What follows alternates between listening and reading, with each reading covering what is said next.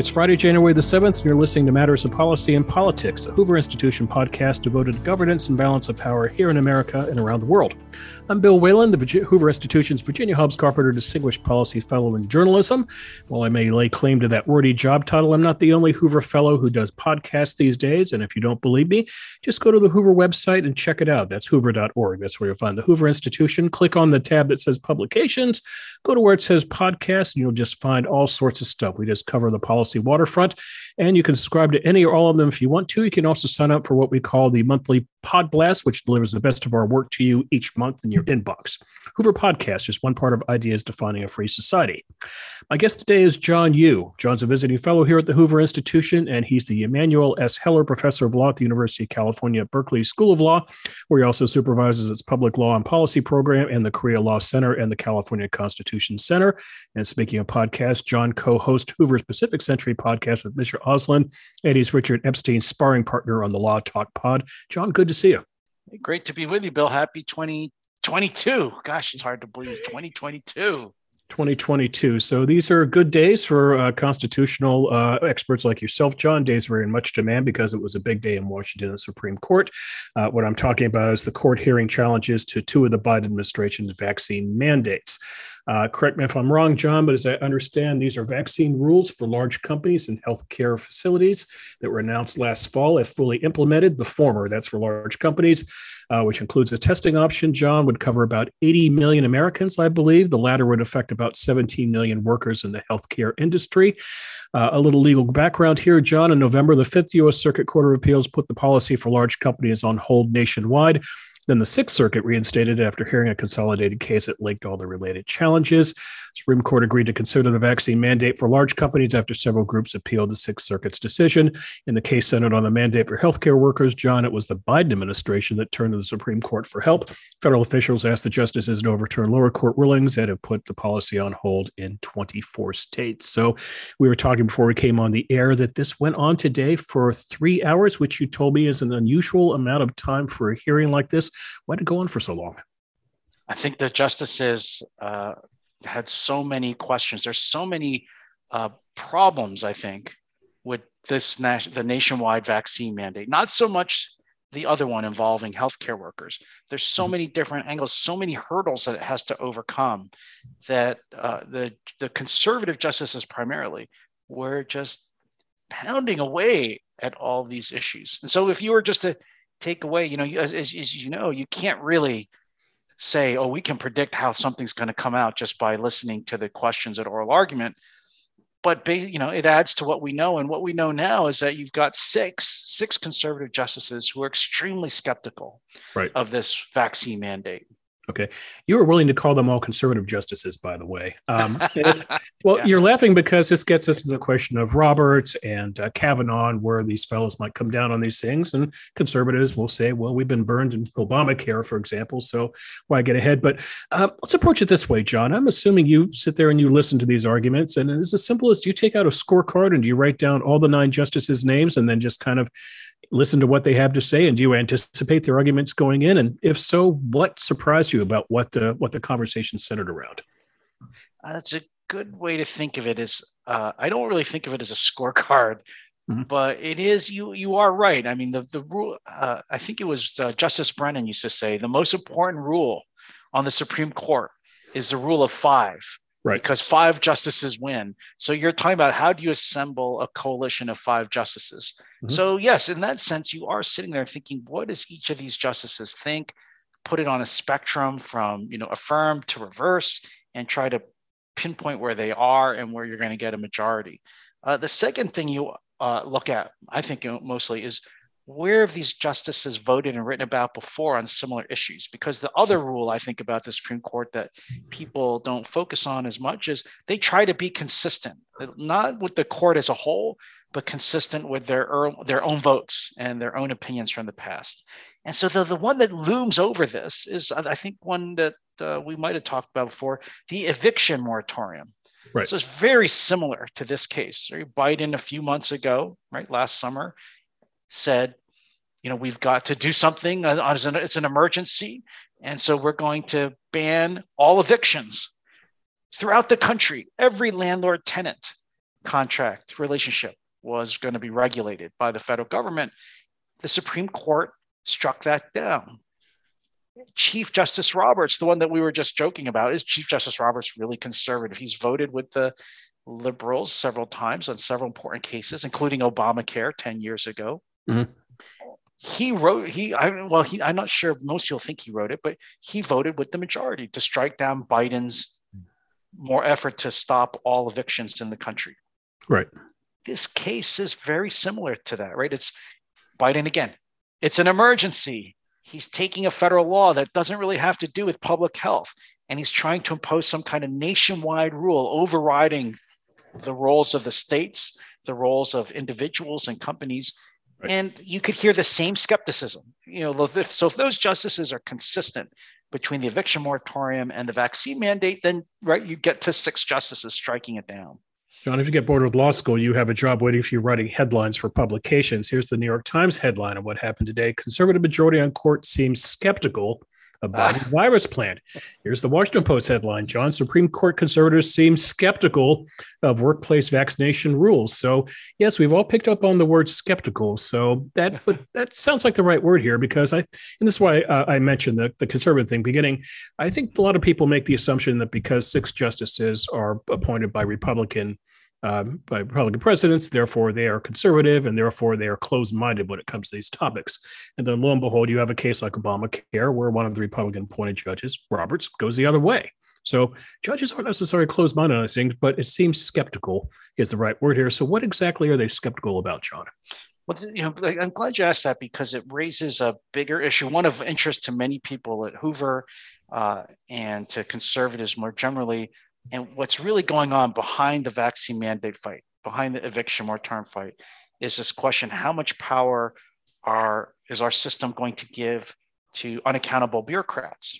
Mm-hmm. Uh, and that's really the because you know Congress could have passed at any time a law to right, require man uh, to mandate vaccines, just like they could have passed a law to try to suspend eviction. Actually, Congress did suspend evictions, but then they did right. renew it; it expired, and so this bigger, deeper question behind that question, behind the question of vaccines, is what's really going on.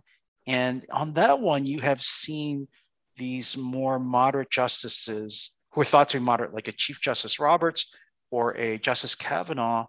They've actually been, some two of the justices have been raising the most doubts about the power of the administrative state. It's very interesting. So that's another, uh, so if I was, you know, going to your question, how do you project this? How do you think it's going to come out? Well, how does it, right? How is it consistent with the rest of what the court's doing and their philosophies? That's the bigger one behind it, is how are we, all these six conservative justices, Republican appointed justices, they are, they share this desire to turn back the power of bureaucracy, to, to sort of send more decisions back to Congress. Right. And if you think about it, that's what this vaccine mandate is, right? You have this This bureaucracy. I bet.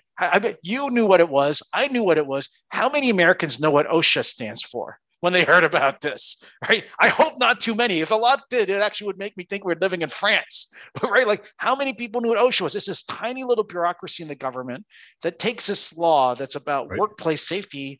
Right. It's really there to talk about. It's really there to you know give the government power to ban asbestos in right. the workplace. Uh, that's really what it was for. That's what triggered it. And they're going to claim all of a sudden we have the right to require vaccines. And mind you, it's not just this vaccine, it's any vaccine, right? We can make every worker in America get any vaccination we choose without right. consulting. So I think that's, you know, if you're trying to figure out what's the bigger philosophical fight that really dist- distinguishes conservative liberals, and also I think explains why these six conservative justices are so skeptical of this, it's really right. this bigger question about the, the power of bureaucracy. Right. So let me let me drive you to two justices in particular. First of all is Justice Sotomayor, uh, one of the three Democratic appointed justices, whose line of questioning, John, was basically that Congress gave OSHA, Labor Department, uh, power to regulate workplace safety. Why shouldn't the federal government have national rules to protect workers? But then you add your old boss, you clerked for him, Justice Thomas, who uh, later in the arguments um, asked Ben Flowers, he's Ohio's Solicitor General, if he believed Flowers, uh, if the state of Ohio could impose a mandate like OSHA's in an effort to clarify the meaning and role of police powers. So uh, that to me seems kind of a good window into both the liberal mindset and conservative mindset of this case, of these two cases. Yeah. Well, you know, I was actually, uh, and this is something I think we have talked about before, is I was a little disappointed in the liberal justices. They didn't really try to engage on the issues and these concerns that the conservative justices have. Instead, they make this, they made a kind of, uh, just a defense, they made a defense of the policy itself. Mm-hmm. When the question is not, is a, va- a vaccine mandate a good idea, a bad idea? It's which government gets to decide. And so I could very much, very well agree with Sotomayor or Kagan, right? Kagan also said, and Breyer, they all said things like, people are dying today. Yesterday, so many people went to the hospital. Today, so many more. How can anyone say this policy is a bad idea? That's not the question. I mean, we don't have a government with just one decision maker. We have a decentralized government. So the liberals, the three liberals, Sotomayor, Kagan, and Breyer, they're not really engaging with the six conservatives. And so this is something we did talk about, the, uh, about in one of your past podcasts. The Supreme Court is really becoming, their, their decisions are really becoming the result of an intra-conservative fight. It's sort of interesting. No one cares about liberal theories of constitutional law anymore. All these arguments that you're mentioning and that we're talking about are really fights within the conservative family. That's that's never happened before. You know, I've been studying the court for thirty, forty years now, no, thirty some years. This is the first time in my life this last year where this has happened, mm-hmm. where, you know, it's all a debate about, well, in your point here, and this is, uh, to take your second point, this is actually where conservatives do divide more on, they, I think they're much more agreeing about the administrative state, but you mentioned federalism. What's the right balance of power between the national government and the state government? Everyone, I think, agrees that the states can require vaccines if they wanted to. The only question is, can the federal government kind of override that choice and impose its own decision? And there, uh, Chief Justice Roberts and maybe Kavanaugh are not as conservative in the sense of being pro-states mm-hmm. as the other justices are. Um, that, in fact, you know, we mentioned, you know, people, you know, conservatives like to question Chief Justice Roberts. When it came to uh, the Obamacare case, it was on this federalism issue, the power of the national government, where he split off mm-hmm. from the other four conservatives at that time and upheld Obamacare, whereas most conservatives would have said, you know, the government can't impose national health care on the country. Okay. John, I want you to parse these words for me. This is Justice Gorsuch, quote, we have all com- we have all come to we have all kind of come to the point where we all agree that states have a wide police power under our constitutional system. Congress has to regulate consistent with the Commerce Clause. Uh, explain what he's getting at here and also yes. explain what how the Commerce Clause works. Yes. So, you know, the, the fundamental principle of our Constitution, the reason it's so different from the other ones in the world and the other and the state constitutions, is that it only gives a limited set of powers to the national government. You know, we mm-hmm. call it enumeration. So there's an enumeration of powers, and it's written out in the Constitution. That's why we have a written Constitution, is we want to make sure the federal government only keeps to this limited set. There's no power of public health, public right. safety in the Constitution. So it's assumed that it rests with the states. And in fact, right, Bill, you worked in state government. I bet you're worried most of the time about public health and safety. That's, you know, the primary job of the state government. It's not the primary job of the federal government. So the federal government's powers are primarily aimed at foreign affairs and national security, uh, taxing and spending. And then the third, the, actually the great regulatory power it has is what you just mentioned, the Commerce Clause. Congress has a power to regulate Uh, commerce between the and among the several states and mm-hmm. foreign commerce. So the constitutional question, and you know, it's actually at issue in this case itself, is can con- can the federal government uh, pretend to regulate interstate commerce when its real goal is something it's not allowed to do? Mm-hmm. Right. So can they say, uh, well, we're going to regulate interstate commerce Um, and say that everybody who works in an interstate business or linked to an interstate business has to get health insurance. And you and I would say, well, but the states are really the ones in charge of healthcare. They're in charge of public health and safety. Mm-hmm. Can the federal government, you know, just sort of attach these things to the Commerce Clause and steadily, right, take over all issues? And that's what, so that's what Gorsuch is saying, is like, isn't this that vaccine mandate really about the federal government wanting to regulate public health, which it's not really supposed to do, and mm-hmm. just doing it right silently or, you know, implicitly by just attaching it to interstate commerce? That's, that's this is a big fight that's gone on since Hamilton and Jefferson. I mean, this is a big consistent issue in our law, in our Constitution. Okay, I'd like you, John, to also explain what Justice Thomas was getting at when he said this at the end of his exchange with the aforementioned Ohio Solicitor General. Justice said, quote, "There seems to be a suggestion this is all or nothing, that the other governmental bodies do not have police powers to regulate certain activities." Yeah, and, and that's that's the thing is that um, in a lot of these areas of federalism, if the federal government doesn't act, it doesn't mean the country's disabled. Mm-hmm. Uh, from doing something. It just means that states do it. And so what you're really choosing, and this is why I was saying I was disappointed in the liberal justices, because they made it sound like it's either Biden's vaccine mandate or nothing happens. Right. Right? Like the country just is, you know, falls into disorder, when actually it's a choice between centralization in Washington, D C, or decentralization, where each state gets to decide for itself what kind of policy to have. Mm-hmm. And so that's really, the police power refers to the state government's right to essentially regulate. So the state of California, when you were in the state of California, you had the power to regulate every person and con- and all conduct that occurred within the territory of California. That's the police power. Every state has that power. Mm-hmm. And then the federal government can sort of act in narrow, specialized areas. But the default in our country is always that the states can do it. And the states still regulate, you know, ninety-nine percent of most issues that people run into in their daily lives. And so what Thomas is asking, what Gorsuch is asking, is why is this different than the way we decide, like, the death penalty or euthanasia, right? Criminal law, property law, accidents, contracts, almost, those are all in the hands of the states. Why can't we trust them to regulate? And, and here's the other point they make, that this is a more modern argument, uh, more of a sort of Hoover argument, actually, a Hoover Institution argument about federalism, which is, isn't it better to have fifty different states try out different policies, tailor them to local conditions? So, you know, why, you know, you and I, we live in California. It's a very dense urban environment on the coast. The pol- you might want to have a vaccine mandate there.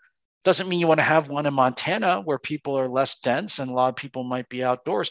Each state government can tailor the goals and policies to their environments, instead of just this, you know, one size fits all policy. Everybody here has to get vaccinated under the Biden administration, even if you're working from home or you're working outdoors or you're working in a meatpacking plant. It just it, that, that's the danger of centralization, is this kind of oppressive uniformity. Right. So we as Californians, John, are living in one of, I think, only two states in America where kids in K through twelve, I think five through twelve, actually, um, there's a vaccine mandate for them. So you're right. Different states have different approaches. Um, but the outsider looking at this, John, uh, the outsider might assume the Supreme Court is debating the legality of mandates and whether or not it should be a vaccine mandate.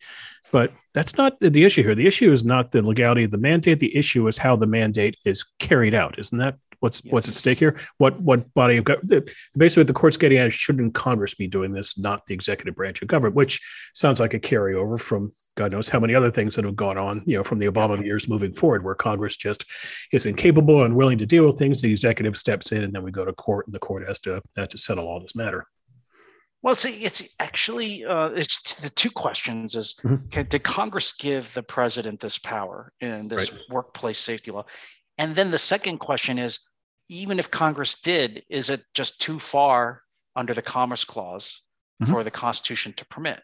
So that's that. So if you think about that, that points the way for a compromise amongst right. the conservatives. They're, they're not going to compromise with the three liberals, but they could say, uh, if we find that Congress did not clearly say, like there was no clear statement in the law mm-hmm. that we want OSHA to have the power to regulate vaccines, mm-hmm.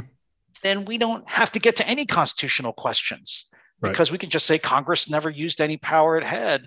And then we don't have to face this tougher question of, could Congress use the commerce power to right, mandate vaccines? That's so that's that's the that's the kind of more modest opinion that I think would really appeal to Chief Justice Roberts. I could see like Gorsuch and Thomas saying, whatever Congress says, they're not allowed to do this. This is the vaccines are up to the states. Go, you know, Washington, D C, stick it. Um, but, you know, a more modest compromise would be this. We read this law carefully. It doesn't mention vaccine. It doesn't mention, you know, biology or organisms or, you know, viruses. It's really about asbestos in the work in the factory floor. And that gives it the way the court the way out, but at the same time say you can't use your power this far. Not, How would that work out, John, this intra-conservative um, consensus that you're talking about? Is would one justice have to just corner the chief and while they're having lunch over their chef salads just say, hey, here's the thought, or some clever clerk bring this forward, or, or they have to Don and Roberts himself? How would actually those six justices, if they were to have a consensus, unanimous yeah. consensus on this, how would they together reach that point? Ah, so what you know, you so what happens is you have oral arguments, and right. then Um, after the oral arguments, the justices get together by themselves. This is so unlike Washington, a lot of other politics where, mm-hmm. uh, you know, people come in. You know, you and I were both staffers for politicians, right? Elected politicians. You're part of the entourage, right? You know, Pete Wilson goes somewhere. Orrin Hatch goes somewhere. Three or four people are with him. Washington, the Supreme Court's unusual. They go into a room by themselves. No staff, no recordings. No one has any record of what is said. And they talk amongst themselves about how to do it. And so they go in order of seniority. So Chief Justice Roberts goes first, and he mm-hmm. says how he thinks the case should come out and how he's going to vote. And then it goes down in order of seniority all the way to, I guess, Amy Coney Barrett's at the end right. of the table. And they're just over a lunchroom table, basically. In fact, some you know, it's a, it's a they have lunch at this time. And then what happens is then they break up. And oh, and so then they count the votes. The Chief Justice, if he is in the majority, he dis- he assigns the opinion. So I would suspect Roberts, if he's he's going to follow this moderate path, he'll keep the opinion for himself because mm-hmm. he doesn't want the court to do something too expansive. And then what how they work it out is he will talk to some of the other justices. Often they have their clerks talk to each other. So you know, Justice Thomas might say to me, hey, go talk to the clerk in the Kennedy chambers on this case and see if we can you can work out something about this language. So they will negotiate between themselves and have their clerks do it. And then the Chief Justice will write a draft and he'll circulate it, or whoever's writing it, Justice Thomas, mm-hmm.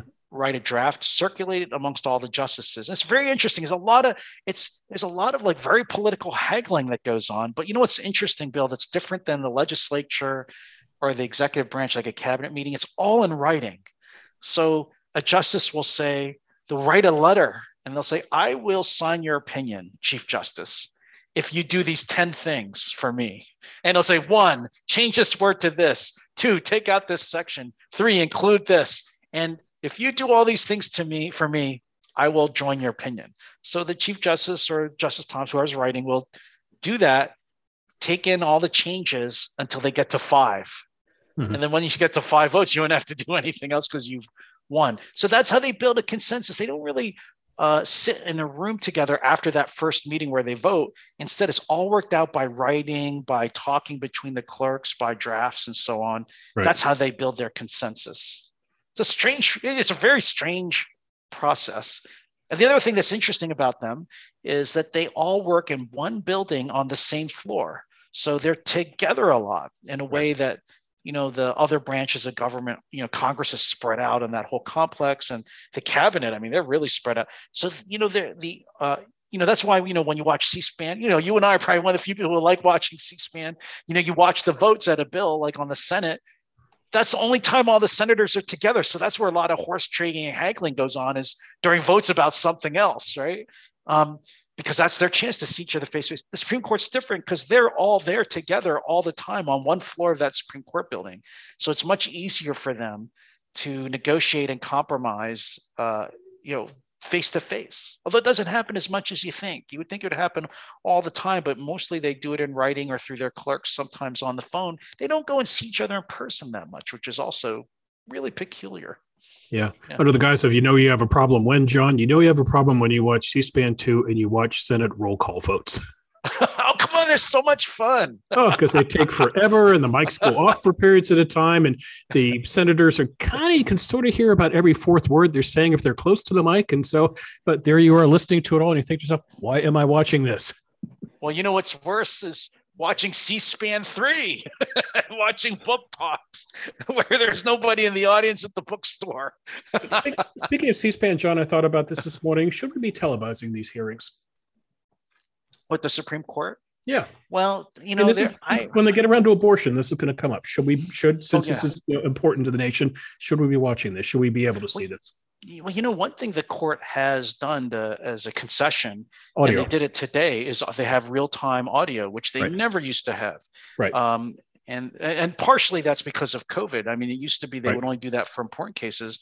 Uh, you know, with COVID, basically, it's every case now. That's a, you know, because the justices themselves weren't. To, actually, that's a kind of interesting side angle about this too, is that uh, the justices are also doing work from home. COVID has had a big impact on the Supreme Court. Right. Two of the oral advocates could not appear in person because they tested positive. You know, if you're going to argue, you have to actually test right before you go in. And she, uh, Justice Sotomayor uh, did not come to the oral argument, although apparently she was in the building and Uh, participated remotely from her office in the building, which is only a few hundred feet from the courtroom. I guess she just didn't want to be breathing the same air as the other the other eight justices and the lawyers. I don't know what that says about collegiality. But anyway, so I there's I think there's pros and cons. I'm primarily not in favor of televising the oral arguments because Um, I think it'll happen. Well, you saw, you, you know, I think you saw what happened when C-SPAN covered the House and Senate live, is that the House and Senate floors devolved into formal speeches yeah. uh, with no one on the floor, right? So right. when you see, you know, I worked on the Senate, when you see a senator speaking on the floor, it's likely there's only two other senators on the floor at that time, the chair and the someone from the opposing party. Um, but because it became a kind of a formal setup for news clips, campaign ads, and so on. And so the floor no longer became the place to do business. I think what would happen, unfortunately, in oral argument, if they were televised, is that justices who are human beings are going to ask questions that play to the cameras. Right. And they're going to want to look good for the American people, even though they're the ones who least have to care about popular approval. They still like to be liked, I think, just like everybody else. Yeah. So I think what you would see is oral argument. The good thing is when you listen to oral argument now, I think Americans should feel good about it. And this is, you'll see debates on the most important questions conducted with seriousness and thoroughness, real intellectual quality, really trying to wrestle to get to the right answer. They're not debate speeches. I could easily see televised oral arguments turning into the floor of the Senate. Televised speeches and not, you know, nine people trying give nine people putting it, you know, and they have their own, you know, ideological differences, but still trying to get to the right answer. Right. So, I, you know, I've been thinking this issue through, John. And uh, on the one hand, yes, there is the congressional example. Um, but when you start thinking about that, I'm not sure any of the justices uh, would become, you know, show horses like an A O C or an M T G. These are serious people uh, doing serious work. It is not there to mug for the cameras. Um, I think the problem I'd have with it, John, if you televised it, and don't take this personally, uh, it would just become an all-day thing on C N N and Fox News and M S N B C. And the Supreme Court would just get churned into the greater, you know, arguocracy, as I like to call it. Just remember when we had, um, you know, we had uh, Bush v. Florida or Gore v. Florida, I guess the case. For sure, score. Yeah. Yeah, exactly. And so, what did you have? You had all the cable nets just parked out in front of the Supreme Court. The case just got on, um, you know, argued all day long, not just in the court, but in front of the cameras. And I just think if you had live, you know, televised proceedings like that, it just being an excuse for the cable, you know, uh, cable channels just to turn this into the larger, you know, larger issue, just churn out more public anger. So I that probably would be my back against. I would just, if that were to happen, I want to stake my claim to be the John Madden of the Supreme Court. And I want that teleprompter thingy with the thing you could draw. Square, boom, over here. Yeah, yeah, I would totally do that. Look, Thomas hip checks Breyer into the stands. No, if we, yeah. uh, but you know, you're completely right. I, I mean, there, there is this kind of um, circus that goes along with television right. that the court has, you know, success. I wouldn't say they've done it deliberately, but there's less of that around the Supreme Court. You know, yeah. I couldn't tell you who the major Supreme Court reporters were for the T V channels, right? Because they're not doing live, you know, play-by-play color commentary on the Supreme Court the way, right, they do it, you know, but you know the names of the White House correspondents who like to get up at the press conferences and you, right? So I, I think that's true. I mean, all of that's not bad or good in my mind, unless it starts to affect the way the court operates and makes decisions. And you yeah. could totally see that. Like, I, I mean, I, you know, there's this story, you know, so um, I don't know if you ever went to see oral arguments. Uh, you know, I hope not. Most of them are really boring. But before Scalia showed up, they were really boring. Like if you looked at the transcripts before Scalia was there, mm-hmm. job, lawyers would go on and on and no one would interrupt them with questions. It was really weird. Scalia, right. He's a gregarious showman kind of guy, right? He loves opera. He's a Sicilian, and he can't help, he can't contain himself. So even when he shows up, he's the most junior justice, mm-hmm. you know, the guy who speaks last at that conference I was telling you about when they vote. But he loves oral argument. He's, I think, actually primarily responsible for turning it into what it is today, where counsel doesn't, you know, maybe talks for ten seconds before they start barraging them with questions. That's really because of Scalia. So, you know, that did change the way the court operated. That changed the way the court worked, because Scalia liked to play to the report. I don't see he did deliberately, but he was just such a charismatic, gregarious, witty guy. He couldn't help it. And the New York Times loved to quote him, what things he would say at oral argument. And the other justices wanted to be quoted too. Right. And you could totally see that getting worse okay. if you had television. Uh, let's go Madden for a second. I like the Madden analogy. You're, you listened Uh-oh. to this today. Uh, uh, who, who stood out today? Who got the turducken? The turducken.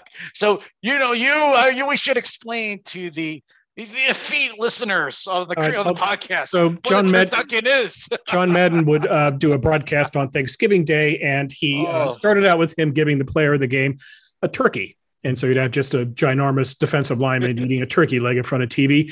And then a, um, I believe, John, I think the backstory was that um, a, a business down in New Orleans got in on the act. And this oh. business specializes in what's called a turducken, which is a, um, yeah. it's a, I think it's a duck inside a chicken or chicken inside a duck. Somebody will correct me on this, all stuffed inside a turkey. So you have three yep. kinds of, three kinds of poultry on display, a turducken. And Madden just now, loved know. this. Yeah. So, you know, my improvement, since I want to be the Madden of the Supreme Court commentariat, would be I would sprinkle the whole thing with chicken McNuggets, because McDonald's has to get involved here somehow, and maybe stuff a few Big Macs inside the chicken or the turkey or the duck, whatever that is, and uh, all the way inside. But so, yeah, so you're right. So who's the player of the game? So um, I think I'm loath to do this, but I do think it's Chief Justice Roberts, because uh, Biden's vaccine mandate does not win, doesn't even have a chance unless Chief Justice Roberts, you know, signals an intent to uphold it. And today, you know, right out of the box, it seemed pretty clear he wanted to strike it down based on his questions. Right. He's the one who started asking these questions about, you know, where did Did Congress really clearly state that it wanted to give this power? Didn't, isn't this something that the states can do? Isn't this something the states are doing Uh, right now? Why do we need to have this broad claim of federal power? So I think, so I would, you know, just in terms of importance, in terms of flair, I would actually, the dark horse, the person you didn't think of, would, I think Amy Coney Barrett. So she asked some interesting questions about, um, so the Biden administration's claim in all this is it's an emergency.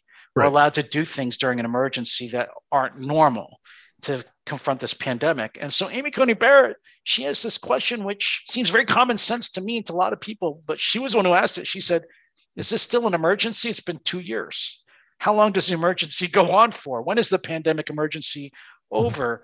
And if it's such an emergency, why did it take so long for OSHA to issue this regulation two months after Biden said we desperately needed it? And if it's an emergency, Congress has had multiple t- chances to pass a law about this. They've passed, you know, trillions of dollars in grants and aid. So they could have easily slipped this in there if they wanted there to be a vaccine mandate nationwide, and they didn't. So I thought that was actually quite a good set of questions. But, you know, when I looked at the stories, nobody mentioned her. I thought she got totally uh, missed. I was going to say she was missed. It was mostly it was Thomas, a little Kavanaugh, some Gorsuch in there, and then uh, Sotomayor, and that they kind of drove the conversation. You mentioned a few minutes ago that uh, there's a chance that Roberts might write the majority opinion here. Uh, if so, John, does that mean that he views this as a landmark case? And if he views this as a landmark case and puts his name on it, what does that say about something we've talked about before, which is the Roberts legacy? Yeah. So, you know, the overall Roberts legacy, I think, which I don't agree with as should be his goal, but it is his goal, is he's trying to downplay the profile of the Supreme Court in national politics. He's trying to, so he's doing things, according to accounts, he switched his vote to uphold Obamacare because he didn't want the Supreme Court striking down President Obama's right signature legislation during twenty twelve election year. Right. And he has done this in other areas during the vaccine, uh, during the pandemic. He has uh, voted in ways, you know, with uh, the liberal justices, which I think in ways designed to trying to reduce the profile of the court in the political process. So I think why he would want to grab this opinion and write it is not because he wants to make it a landmark. He's actually wants to make it the anti-landmark. Yeah. He wants to, to, to make it a narrow opinion that basically says this vaccine mandate wasn't done the right way. If Congress had passed a law, maybe you could have done it, but they never did. So the uh, future importance of this is really limited to just the vaccine and doesn't have any greater significance. So that's that's actually, so I think he's different than some other chief justices who you mentioned, you know, as you mentioned, who might want to grab an opinion and write it because they think it's going to be so important. Like Chief Justice John Marshall, the greatest one in right. our history, he did that all the time. All the great opinions of his court, except one, were written by him. So I don't actually, I think interestingly, Roberts is the anti-Marshall, even mm-hmm. though he wants to be like Marshall. Okay. Uh, you're actually leading me to where I want to go with John Marshall. Uh, if there's such a thing as a house on fire headline, here it is from The Atlantic. John, quote, the vaccine mandate case is about much more than vaccines. Subhead, John, this could be the start of a major dismantling of the federal government. Here's what The Atlantic is getting at. The logic of this story is that the court uses its authority to somehow constrain Congress's authority to delegate lawmaking power to federal agencies. We're now revisiting Marbury versus Madison. So it's not Marbury, but the writer is correct, mm-hmm. but not because of the vaccine case. This, mm-hmm. this, the, uh, the justices, the conservative justices on the court have been talking about for two or three years about reining in Congress's power to delegate authority to the agencies. Yeah. So take like the Clean Air Act. I don't know how interesting people are in the Clean Air Act, but it's a powerful law, right? That dictates the mile per gallon requirements in cars and how efficient factories have to be and how much, you know, if there's a law that's going to be used to uh, restrict our energy prices for global warming reasons, it's going to be the Clean Air Act. The mm-hmm. only thing the Clean Air Act says is basically the E P A shall act in the public interest to make the air clean. And that's it. That's the only thing it says. It's like a one-sentence law. So the constitutional question is, is, uh, is Congress allowed to basically give to an agency all the power to legislate over the air or the water or interstate commerce? Or does it have to say, or is, is, is what Congress has to do more like Congress, the E P A has the power to set the gas mileage for cars within this range, right? And pick the best one based on scientific evidence and economic efficiency and, and what's technically possible and so on and so forth. And do cost benefit analysis while you're at it. So conservatives, so the court for, since the New Deal, since nineteen thirty-seven has basically never struck down a law by Congress that mm-hmm. delegated power to the agency. So you have things like the Clean Air Act, it just say, just regulate all air, however you feel like. So five justices, starting about three years ago, Justice Thomas was the first one, have said, uh, we have to stop this. We have to place limits on this. This is anti-constitutional and anti-democratic. Congress is supposed to make these decisions. They're evading their responsibility. That's been going on before the vaccine mandate ever showed up. Right. And there's actually a case on the Supreme Court docket this year. Um, I've got a book, uh, an edited book about this coming out this year that's about this question. Uh, and so I think you will see the conservatives start to do this, but it had nothing to do with the vaccine mandate. It's just it happened to come up. It raises the same issue. Mm-hmm. Sorry, I got so excited about something like the Clean Air Act. I would never do that again. No, but this this gets, this gets back kind of what we began this conversation with, John, was the idea of conservative justices. And so the Atlantic is afraid that there are six conservative justices hell-bent on what? Destroying the federal government, letting everything become a state issue. And no, it seems to me, I, it, seems, yeah. it seems to me, John, the court goes after these things case by case by case. Yes. And so, yes, they may do this to the Biden vaccine mandates, but no, they didn't do it to Obamacare. Yeah, no, that, that's exactly right. And there's all kinds of different laws. Just because the court might say, well, you can't delegate all the power of the air or the seas to the govern, you know, to the executive branch without, you know, standards. Mm-hmm. That doesn't mean every single law that the, the the bureaucracy and agencies administers suddenly disappears tomorrow. Some laws are yeah. more precise than others, right? Like, you know, and I know, you can predict which law, area law does Congress not do this in. Taxes, spending, right? When they want to take money and give it away, they're very precise. They don't delegate any authority to the agencies, right? They're very, they want to keep control of the purse. So there's all, but what you can see, as you said, this could be the start of a turnaround towards trying to constrain, as you said, case by case, law by law, the broad powers of unaccountable bureaucracy, and try to get Congress to make the decisions itself. Mm-hmm. So I assume, John, the abortion uh, case that gets heard this year is the one that gets the most attention. But what historically do you think is the most significant case that the court may take on in twenty twenty-two? Oh, in terms of new case? Well, I think the most important new case would be the Harvard affirmative action case, which has been sitting there right. for, gosh, at least a year now, maybe more. This is I the think, this is Harvard discriminating against uh, Asian applicants. Yeah, yeah. Alleg- allegedly, Harvard, allegedly. Yeah. yeah, Harvard allegedly using race to decide who gets in and who doesn't. And so, and that, if, I, if, so and if I remember, if I remember correctly, basically uh, coming to the conclusion that smart Asian students are essentially boring and not a value add to the campus. Right? They have, you know, they had a personality score, and without even interviewing Harvard applic- uh, Asian applicants, they decided, the admissions office said, oh, zero. You have no personality. And, and yet somehow you got in. Well, no, you know, I, I, I paid I paid that counselor guy who just got convicted to give me a personality. Well, they probably saw your McDonald's diet. Varsity Blues investigation. They probably saw your McDonald's diet and figured you wouldn't make it through four years alive on campus, so why not? But uh, no, I always wondered, by the way, you know, Harvard dorm food is so bad. I was like, why not just bring in McDonald's? They could turn this around in a second. No more boiled scrod for me. I'd rather have a Big Mac every day. So, no, no, but so, so there, there's two really big important cases, obviously, right now is the abortion case, Dobbs.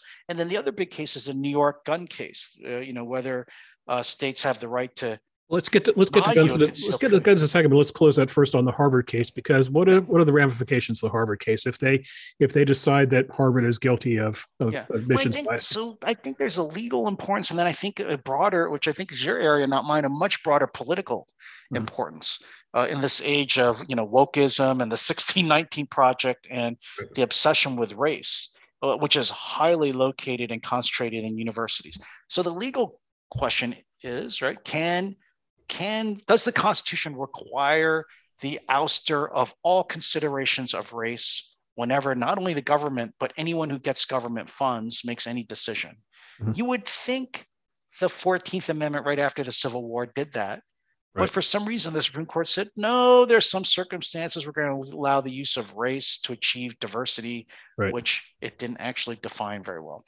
But through that tiny exception, a humongous industry, right, has pushed through to the day where, like, right in California right now, California has a law requiring diversity on corporate boards, right? right? It's gone well beyond schools. It's gone, I think, well beyond claims, uh, the narrow claim that you need to have diversity in the classroom to have different ideas uh, tested, I, I, which I think was just so wrong of the court to associate idea, having certain ideas with certain races. But anyway, so... Uh, the, but the political importance, I think, is much broader. Suppose they close that exception. Right. And so the court says no more use of race at all. Right. Then no. what does that no. do to wokeism, the sixteen nineteen Project, critical race, all these issues which have dominated our headlines for two to four years? Maybe that helps that debate become more sane, too. I don't know. And uh, now, that, that's why I think it's such an important case. Now, explain the New York gun case to me. And here you're doing me a favor, John, because our next uh, Goodfellas episode, which we're recording next week, we're talking about guns.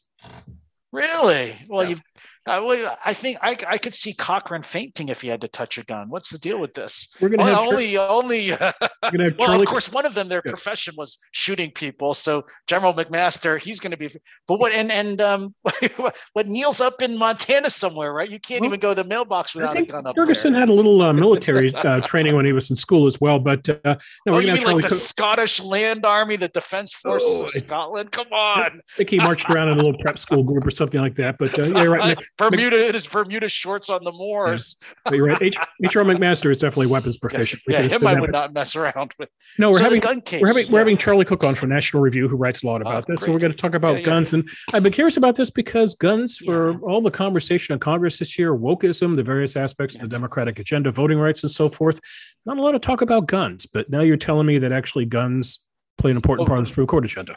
Oh, yeah, it's going to be a huge issue. I mean, they they heard oral argue. They're going to Uh, decide, I think, the last week of June, okay. uh, the most important gun case since the first one that just said, so, yeah, actually, individual right of gun possession is protected by the Constitution. So quickly, so, what's, case, so quickly, so quickly, what's at stake, and then what the ramifications. Uh, so the question is how far – it's a right, and every right is subject to regulation by the government under certain circumstances. So the question is, how far can the government go in regulating your right to have a gun? Mm-hmm. So in New York State, which sounds just like California to me, right? If you want to carry a gun, you need to get a permit from the state.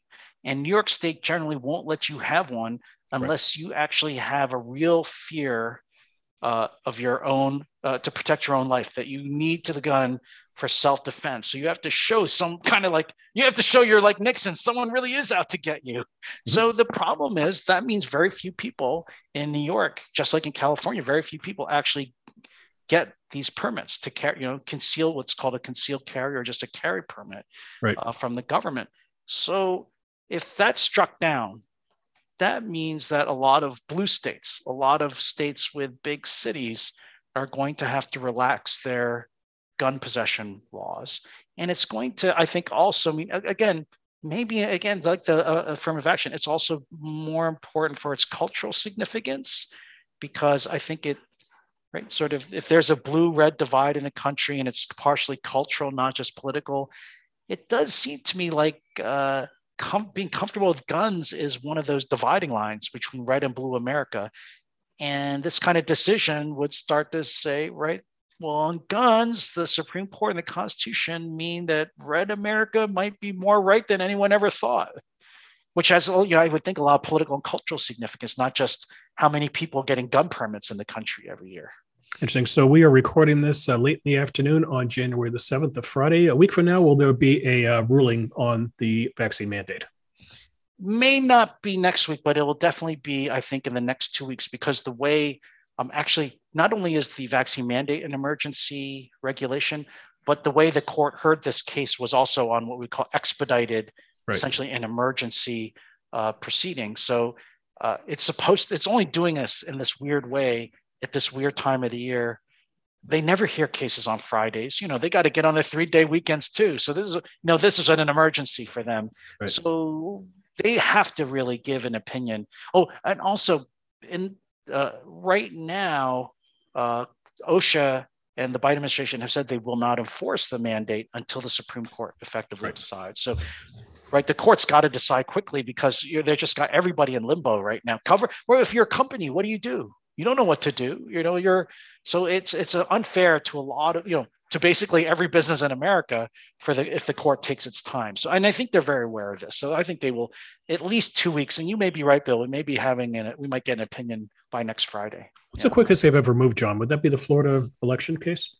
Yeah, that was, that set all kinds of speed records. I mean, they decided essentially right between the November election in two thousand and the, well, the right, the certification of the votes, right? We're talking okay. about it again, but the certification of the electors, they essentially decided two cases, oral argument briefing, two decisions, all basically in less than a month.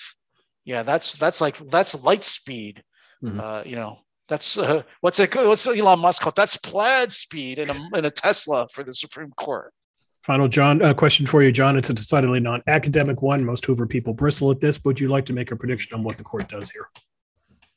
Oh, why would Hoover people bristle at that? They don't. Oh, they don't like to make predictions. They don't like to be punished to make predictions. But how do you want to? Do you want to? Yeah. What's the point if you don't make predictions? They just don't like people keeping track and telling them they were wrong. Okay. So let's do it in two ways. First of all, do the mandates survive? Yes or no? Both of them. Yes or no? Uh, so I think the first one's not going to survive. I, I based the, just on oral argument, I think the, the, corp, the corporate six the corp, to three. The corporate one goes down. Yeah, six to three, I think. The second one about whether the federal government can say if you receive Medicaid and Medicare funding, you mm-hmm. have to have your personnel vaccinated. I think that one's going to survive, and I, so, with a significant majority. Oh, so several. Uh, justice, yeah. so several conservatives. Yeah, an oral, yeah, an oral argument. Well, there's a constitutional issue. If you lose argument, Roberts and Kavanaugh were more uh, favorable to that one, or sympathetic to the government. And also the government's using a different power. You know, you emphasize rightly that the vaccine mandate was on the Commerce Clause, which was just right. direct regulation. The court has been much more um, def- deferential when Congress says, if you take federal money, then you have to use it the way the federal government says you have to use it. You can place conditions on it, on its use. And that's basically what the government's doing here. yeah, the court really is, you know, very, very generous to the government when it says, if you're a state, you take our money, you have to do A, B, and C. Right. Very good. John Yoo, this is a pleasure. Oh, thanks a lot, Bill. I hope I get to come back. Uh, you will when your book comes out. When does it come out, my friend? I'm not even done writing it. Oh, you see, you make me feel guilty. well, no, no, I'm writing a book about Hamilton, but it's, yeah, it's going to take at least a whole nother year to finish. Yeah. Did you see, by the way, that I guess uh, was um, the uh, Hamilton song was played at the um, the the commemoration, if you want to call it that, of the uh, one six rally, the the show the Democrats put on yesterday on the Hill. I guess they had Lin-Manuel Miranda come out and sing. And what did he choose to sing? He chose a song sung by Aaron Burr. Really? Because they, they suddenly love Vice President Pence? No, because you are there to commemorate an act of, you know, would-be sedition against the United States. So what do you do? You sing a song celebrating the original seditioner. Well done. I know. That's a weird pick. Well, I know you can't make it up. Anyway, John, enjoy the conversation. Yeah, we'll have you on soon because, you know what? Supreme Court just never seems to go away with the fun. Thanks a lot, Bill, and Happy New Year to you and everybody. Thank you, sir. You've been listening to Matters of Policy and Politics, a Hoover Institution podcast devoted to governance and balance of power here in America and around the world. If you've been enjoying this podcast, please don't forget to rate, review, and subscribe to us. And if you wouldn't mind, spread the word. Get your friends to have a listen. The Hoover Institution has Facebook, Instagram, and Twitter feeds. Our Twitter handle is at HooverInst. That's spelled at Hoover I N S T. John Yoo is not on Twitter, is he? Never. Okay. That's so I can't be deplatformed. Ah, uh, I have two words for you, John. Truth Social. What's that? That is Donald Trump's social media app, which is being launched on President's Day. Oh, I thought it was just some kind of dating site for intellectuals. No, I'd be on that, John, not you. No, Truth, Truth Social. Social. It's, it's, it's Trump's alternative to Twitter. I'll be looking for you there. The Hoover Institution uh, is online, as I mentioned earlier, w w w dot hoover dot org. While you're there, uh, sign up for the Hoover Daily Report. It delivers the best work of John Yoo and his Hoover colleagues to your inbox every weekday. Uh, how do you do that? You go to the Publications tab where it says Hoover Publications, click on where it says Daily Report, and you're in business. For the Hoover Institution, this is Bill Whelan. We'll be back soon with another installment of Matters of Policy and Politics. Till then, take care. Thanks for listening. This podcast is a production of the Hoover Institution, where we advance ideas that define a free society and improve the human condition. For more information about our work, or to listen to more of our podcasts, or watch our videos, please visit hoover dot org.